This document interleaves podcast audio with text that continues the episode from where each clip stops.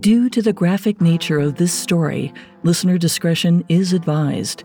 This episode includes discussions of pregnancy loss, war, violence, and death.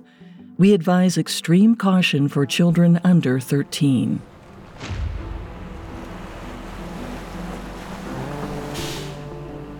In the summer of 2015, Seattle's Harbor Island was a bustling freight terminal.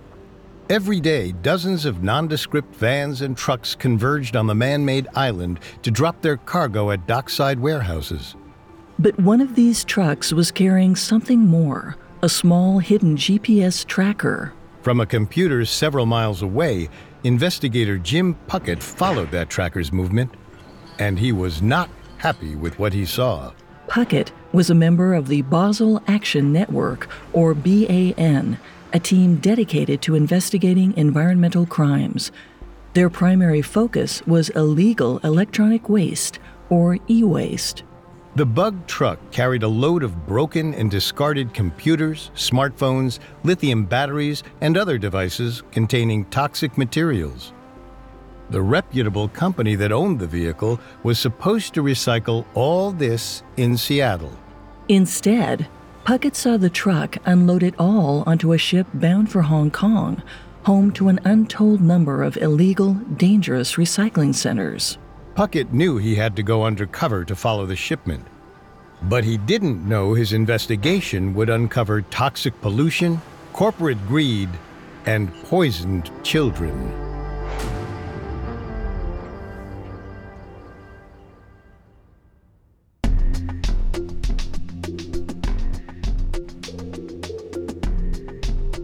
Welcome to Unexplained Mysteries, a Spotify original from Parcast. I'm your host, Molly. And I'm your host, Richard. We're exploring how we share our digital identities and who controls our data. Today, we're asking how does the digital world threaten our existence?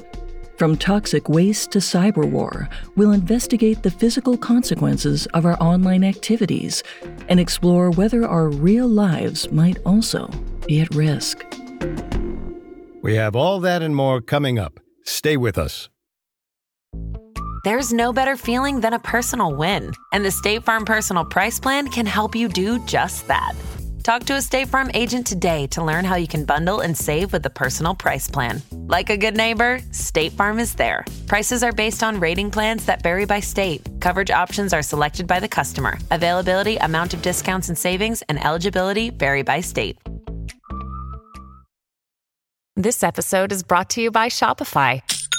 Forget the frustration of picking commerce platforms when you switch your business to Shopify, the global commerce platform that supercharges your selling wherever you sell. With Shopify, you'll harness the same intuitive features, trusted apps, and powerful analytics used by the world's leading brands. Sign up today for your $1 per month trial period at shopify.com slash tech, all lowercase. That's shopify.com slash tech.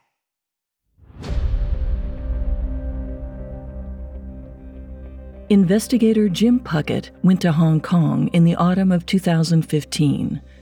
Relying on local translators as guides, he went to hidden e waste recycling plants.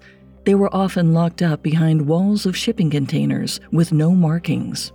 The camouflage was necessary because many of these operations were illegal. They had no licenses or government oversight and often used unsafe open burn pits and rickety machinery. The risk was worth it to them. Electronic recycling was lucrative. Some machines could be resold for their components, and trace amounts of valuable metals like gold and platinum could still be pulled out of severely damaged electronics. But to make a profit, workers had to tear through a lot of devices. At just one location, there were thousands of discarded machines. Plastic casings, computer chips, and toxic chemicals spilled from broken LCD screens and shattered batteries. The piles of waste were taller than Puckett, and some stretched on for almost the length of a football field. To make matters worse, few of the workers wore masks or protective gear. Puckett even saw some handling tubes of liquid mercury, an exceptionally poisonous mineral. They told him they didn't know the tubes were dangerous. The facilities weren't only risky for the workers, they were leaching toxins into the local soil and water. The recyclers could only salvage certain parts of each device, while the rest piled up until it could be broken down. This was more like e waste storage, and it was causing long term health effects in workers and their children. And it wasn't just happening in Hong Kong. Illegal e waste was piling up in Thailand, India, Nigeria, and Ghana. Studies showed workers there had very high rates of cancer, liver damage, skin disorders, and miscarriages. Unfortunately, while the mountains of electronic garbage seemed to be the culprit, the e waste problem was much bigger than the illegal recycling operations. According to the New York Times, 49.3 million tons of e waste were produced globally in 2016. By 2021, that number was up to 57 million tons. Individual Americans alone produced 42 pounds each. Which may leave you wondering where all that waste comes from. After all, you probably don't own 42 pounds worth of devices. But there's more to digital consumption than the physical equipment. Internet usage also has an environmental impact. Cyberspace might be invisible, but it requires tangible resources to exist. Think of it as a chain of resources. You pull out your smartphone to check your email, but your battery is low, so you plug it in to charge. You're pulling in electricity, but just enough to power the battery. It's not that much, right? But there are over a billion smartphones in use across the world. Often, they need to be charged daily. In aggregate, that little bit of electricity is now a lot of electricity. That energy has to be generated somewhere, and over 60% of global electric plants run on fossil fuels. So now, each time you check your email, you're generating pollution. And that's just your email. Now imagine online shopping or gaming. And the pollution from these online activities is nothing compared to Bitcoin. As we briefly discussed in earlier episodes, Bitcoin is a cryptocurrency or digital money system. It's created by computers and used by computers, and it's almost entirely unregulated. Some speculators believe one day cryptocurrency will replace physical money. This currency is very volatile, so much so, Bitcoin prices often make headline news. And when new coins are made, a process we'll discuss a little later, sometimes it costs more to make them than they're worth. In 2019, it cost about 4,000 US dollars to make one Bitcoin, but each one was only worth $3,500. However, soon after that, Bitcoin prices skyrocketed. This attracted investors who made more coins, meaning pollution also skyrocketed. This is because it takes immense resources to make each Bitcoin. It requires lots of computers, all solving very complex math equations in a process called mining. When you solve an equation, you create a new Bitcoin, which is all yours.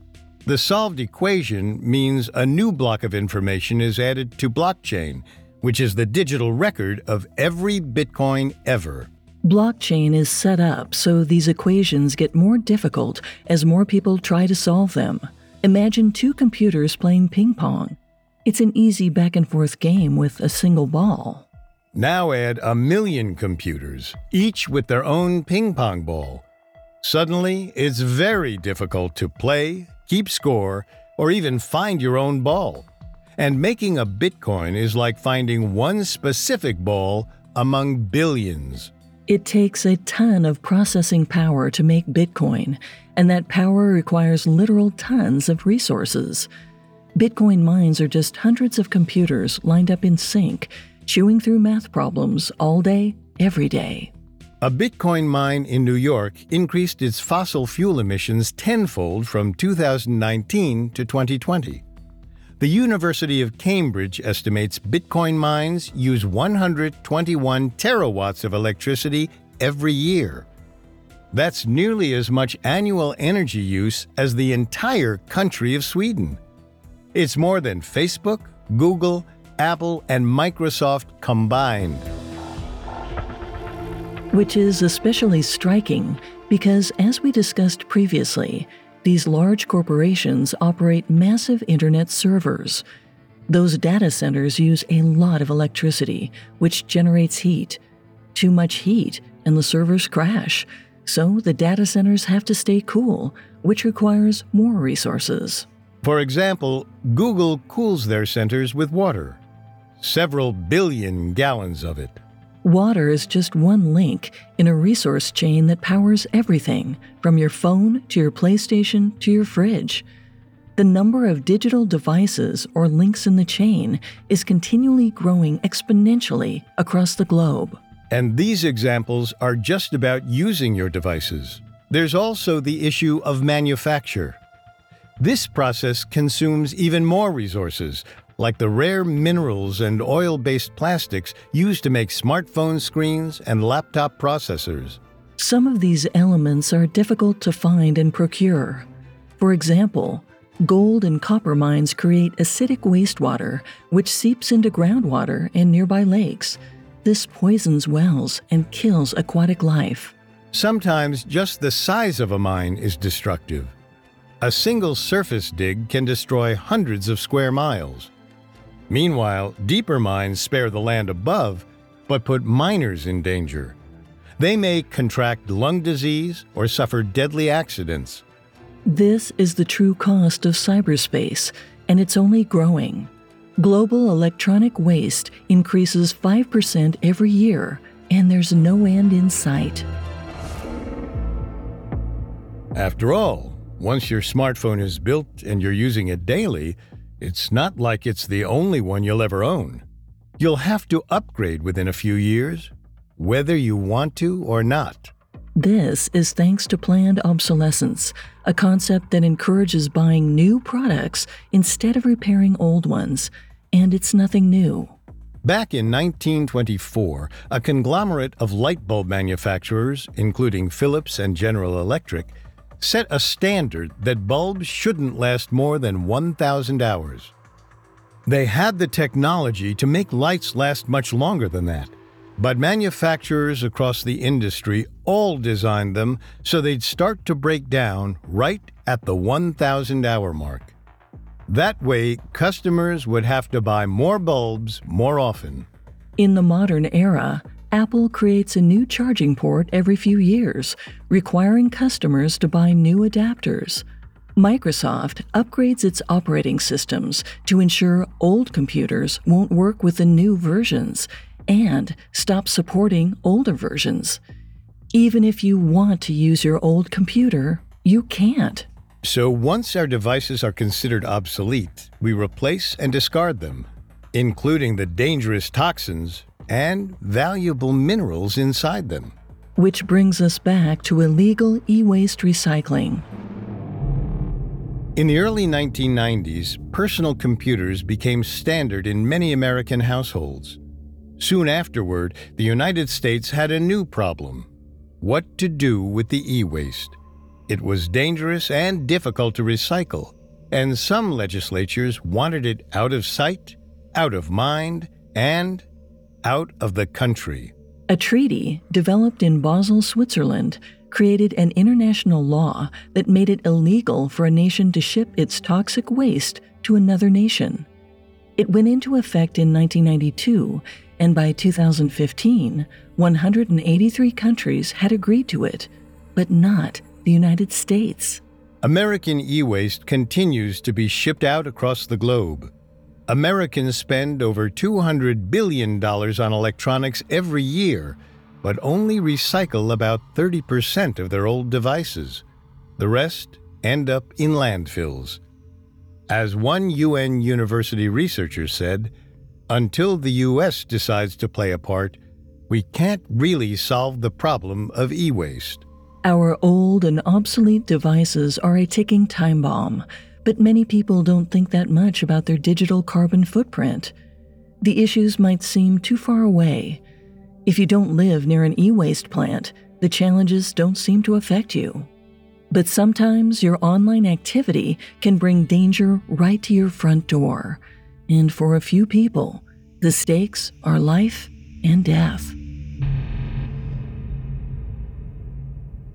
Coming up, online rage becomes real life violence. The I 5 Strangler, the Southside Dentist, the Berlin Butcher. Meet the many faces of evil in the Spotify original from Parcast, Serial Killers. Every Monday and Thursday, take a journey through the origin, evolution, and madness of a real life murderer, exploring the reasons why they lived to kill. Using extensive research and details you won't hear anywhere else, Serial Killers takes an in depth look at the horrors beyond the headlines. With hundreds of episodes available to binge and new ones released weekly, get to know the killers, crimes, and cases that left an indelible stain on history. Follow the Spotify original from Parcast, Serial Killers. Listen free only on Spotify. Now, back to the story. A few days after Christmas in 2017, 28 year old Andrew Finch heard strange noises outside his home in Wichita, Kansas. He went to his front porch to investigate and found a phalanx of police officers waiting for him. The cop shouted something at him, but Finch was confused. When he lowered his hands toward his waist, one of the officers opened fire and killed him. The police believed Finch was armed and holding hostages inside his house, but this intel was based on an anonymous tip. In fact, Finch had no weapon or hostages. The tip was a hoax based on a dispute over an online video game. A disgruntled player had called the police on a fellow gamer, making up a story about the hostage situation. They hope to get a SWAT team to storm in and arrest the other player, or at least disrupt their life. This practice is called swatting, where someone calls in a fake police report about a dangerous situation to harass their target in real life. It's like the old prank of ordering pizzas to someone's house for cash on delivery, except the police often arrive with guns drawn. Even more alarming, the caller had provided the wrong address. Instead of directing the police to the rival player, they sent them to Andrew Finch's home. Finch wasn't involved in the dispute at all, but he still wound up dead. Sadly, Andrew Finch's tragedy wasn't a one off event. Three years later, a 60 year old computer whiz named Mark Herring died of a heart attack when officers surrounded his home. In that case, the police were called by an angry entrepreneur who wanted to buy Herring's Twitter account name but was denied. Herring and Finch's incidents seem like rare tragedies, but they're part of a disturbing trend of digital disagreements morphing into real world violence. Take doxing. We touched on this in an earlier episode. It refers to users publicly revealing private information online like cell phone numbers and home addresses. With social media and search engines, anyone can hunt for data and use it for nefarious purposes. But while this information may be available, it isn't always correct. Like with Andrew Finch, the address the angry gamer found was his target's previous address. That player had moved out, the Finches had moved in, and the stage was set for a terrible tragedy. Many times, misinformation is as dangerous as doxing or swatting. And like those practices, it can be divisive, even deadly. Social media deepens these divisions, and as we've seen, digital disputes can spark real world fights. In some cases, they can even cause a war. In early 2011, Uprisings in Egypt and Tunisia overthrew those nations' long standing regimes. This massive political upheaval was dubbed the Arab Spring and inspired activism across the Middle East. In March, several teenagers in Syria spray painted graffiti slogans in protest against their government. The teens were arrested and brutally beaten in prison, which ignited further protests. The Syrian government cracked down even harder, using heavy weapons against protesters and killing hundreds. Meanwhile, many of these clashes were recorded live by citizens and uploaded to social media. The news spread like wildfire. Across the country, protests were organized on Facebook and YouTube. Their photos and videos were used by international news networks to even further spread the story. As social media gave real time, unfiltered updates from the streets, it was called ground truth. There was no pundit analysis, cover up, or censorship. The story of a possible revolution in Syria was spreading, much like it had in Tunisia and Egypt. To get ahead of the ground truth and control the narrative, the Syrian government shut down mobile phone and internet connections. In response, activists smuggled international SIM cards and satellite phones into the country. The social media output continued. These illicit posts inspired further violent crackdowns. Finally, citizens armed themselves in response. By the summer, as the world watched on Facebook and YouTube, Syria erupted into a full blown civil war. The Syrian conflict proved social media could incite violence in the streets. Free and open communication lit the fuse of revolution. But other times, angry individuals can use social media to form insulated, secretive communities and recruit others to join them. Some of these groups have familiar names, like Al Qaeda and ISIS. After the war erupted in Syria, a militant organization called the Islamic State began using social media to recruit new soldiers.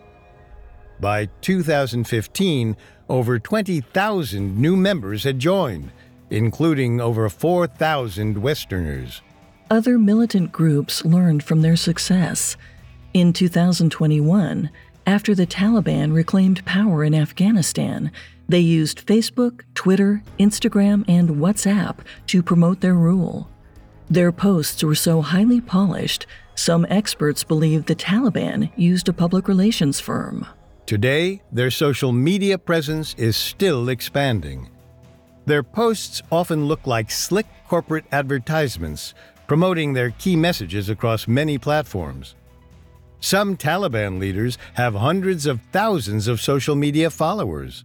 But governments don't only use social media to further their agendas in cyberspace. Sometimes they take direct digital actions against other nations. In late 2020, Russian hackers penetrated data servers at the United States Department of Homeland Security, and it took weeks to discover the breach.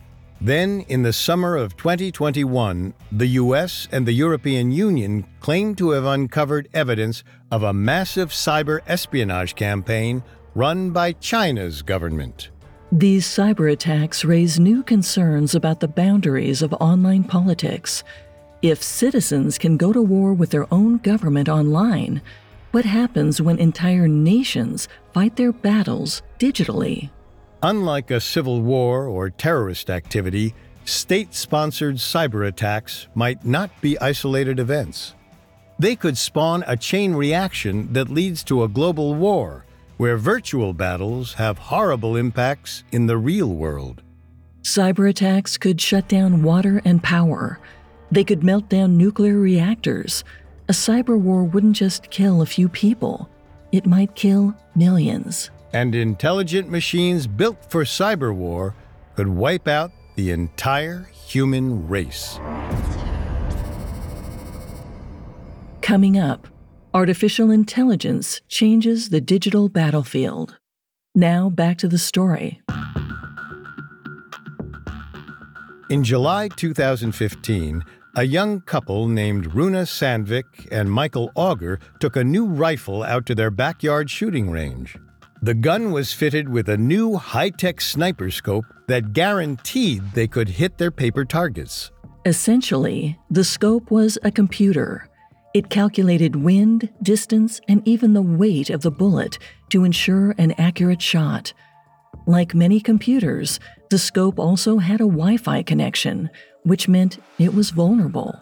Runa and Michael weren't professional marksmen, they were cybersecurity researchers, and their goal wasn't to fire accurate shots, but to make the smart rifle miss every target. Using a laptop, they hacked the scope and changed its security and accuracy settings. They could make the rifle and its operator think it was shooting straight when it wasn't. They adjusted the accuracy so much the rifle hit a different target nearby. The implications were astounding.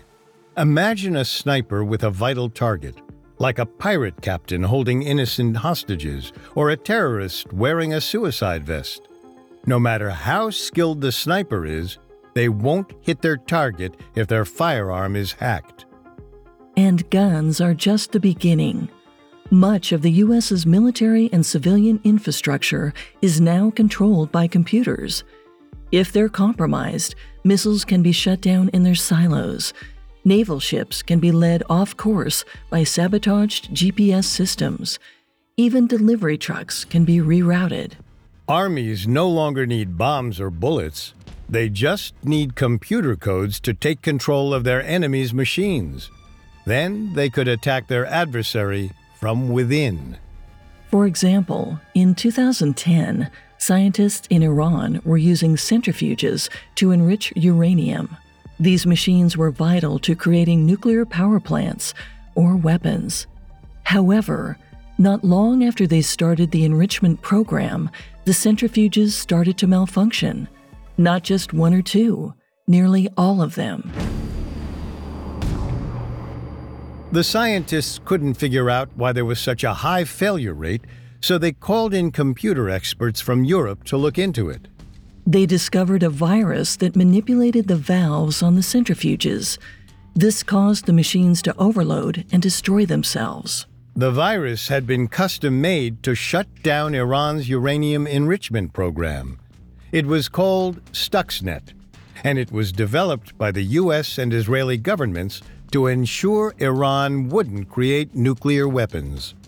Cyber attacks like Stuxnet can do more damage than bombs or bullets. A conventional weapon might strike one power plant and shut it down, but a virus can destroy many power plants. That's what Russian hackers did in Ukraine. Twice. Just before Christmas in 2015, over a quarter million homes in Ukraine lost power when an entire electrical grid was compromised. Almost exactly a year later, the same hacking group took down an even bigger power grid. The second blackout was one of nearly 7,000 cyber attacks in Ukraine during the final months of 2016. These infrastructure hacks have catastrophic consequences for civilians, and they can thwart an enemy's ability to wage war. Some developers have responded by designing machines that are smart enough to defend themselves or retaliate with attacks of their own. These machines are known as artificial intelligence, or AI. Basic AI is already a part of our daily lives. Think of your smart home thermostat keeping your house comfortable 24 7, or your car's navigation system automatically guiding you home.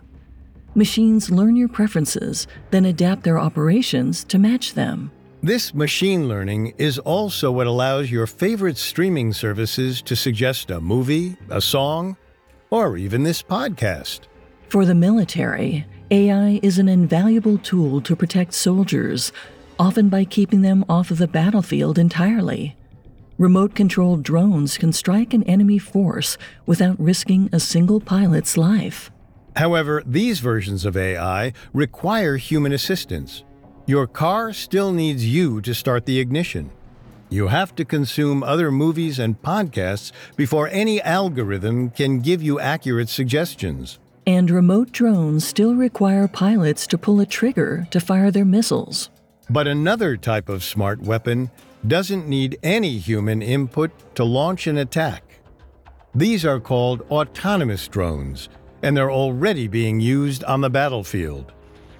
In June 2020, a Libyan militia leader fled from UN forces outside Tripoli. As the militants and their truck convoys sped through the desert, a low buzz came up behind them. It was a phalanx of small quadcopter drones. They looked similar to the kind you may fly in your backyard, but with one crucial difference. These drones carried explosives. The tiny aircraft also had cameras and recognition software that was programmed to identify the militia's flags and trucks, even individual soldiers' uniforms. Once the drone computer made a positive ID, it dive bombed the target. This all took place without any human oversight. No remote pilots needed to pull a trigger or give authorization to detonate the bombs. The drones made the ID and attacked all on their own. Just a few months later, this scene repeated itself in Armenia.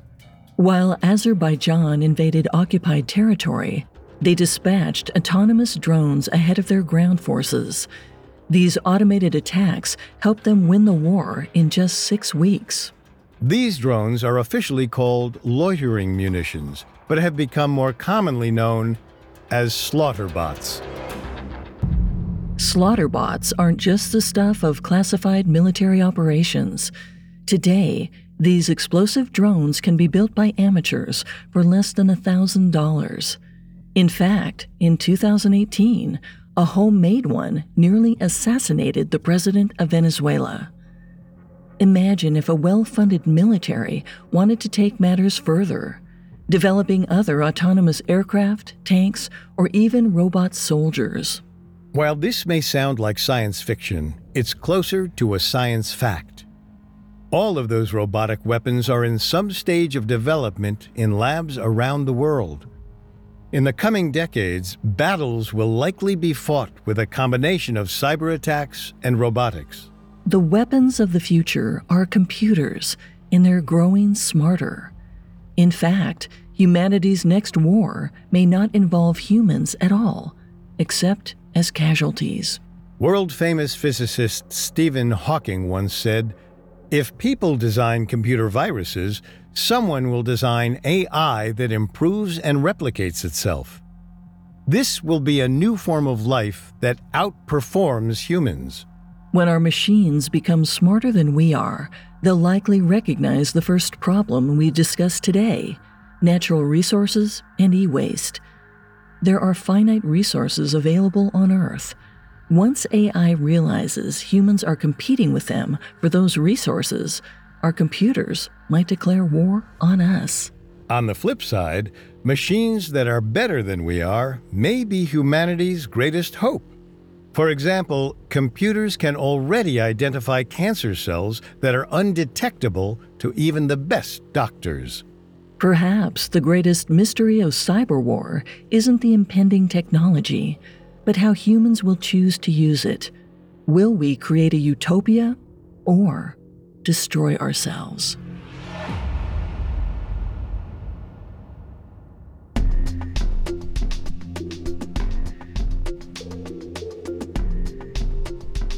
Thanks again for tuning in to Unexplained Mysteries.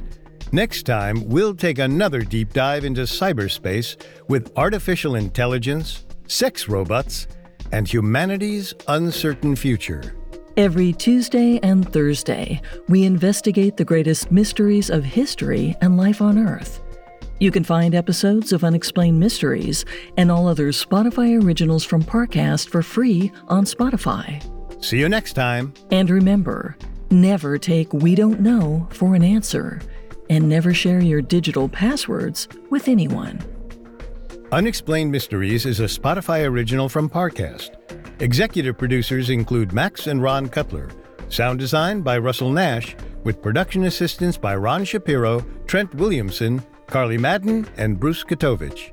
This episode of Unexplained Mysteries was written by Andrew Messer with writing assistance by Mallory Cara and Angela Jorgensen, fact checking by Cara Mackerline, and research by Bradley Klein.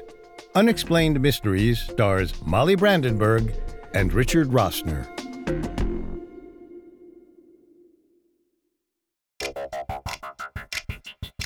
Their names have become larger than life.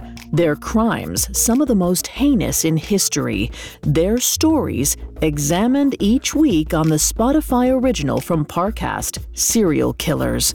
Every Monday and Thursday, journey past the headlines and into the minds and motives of the murderers who forever changed the face of history.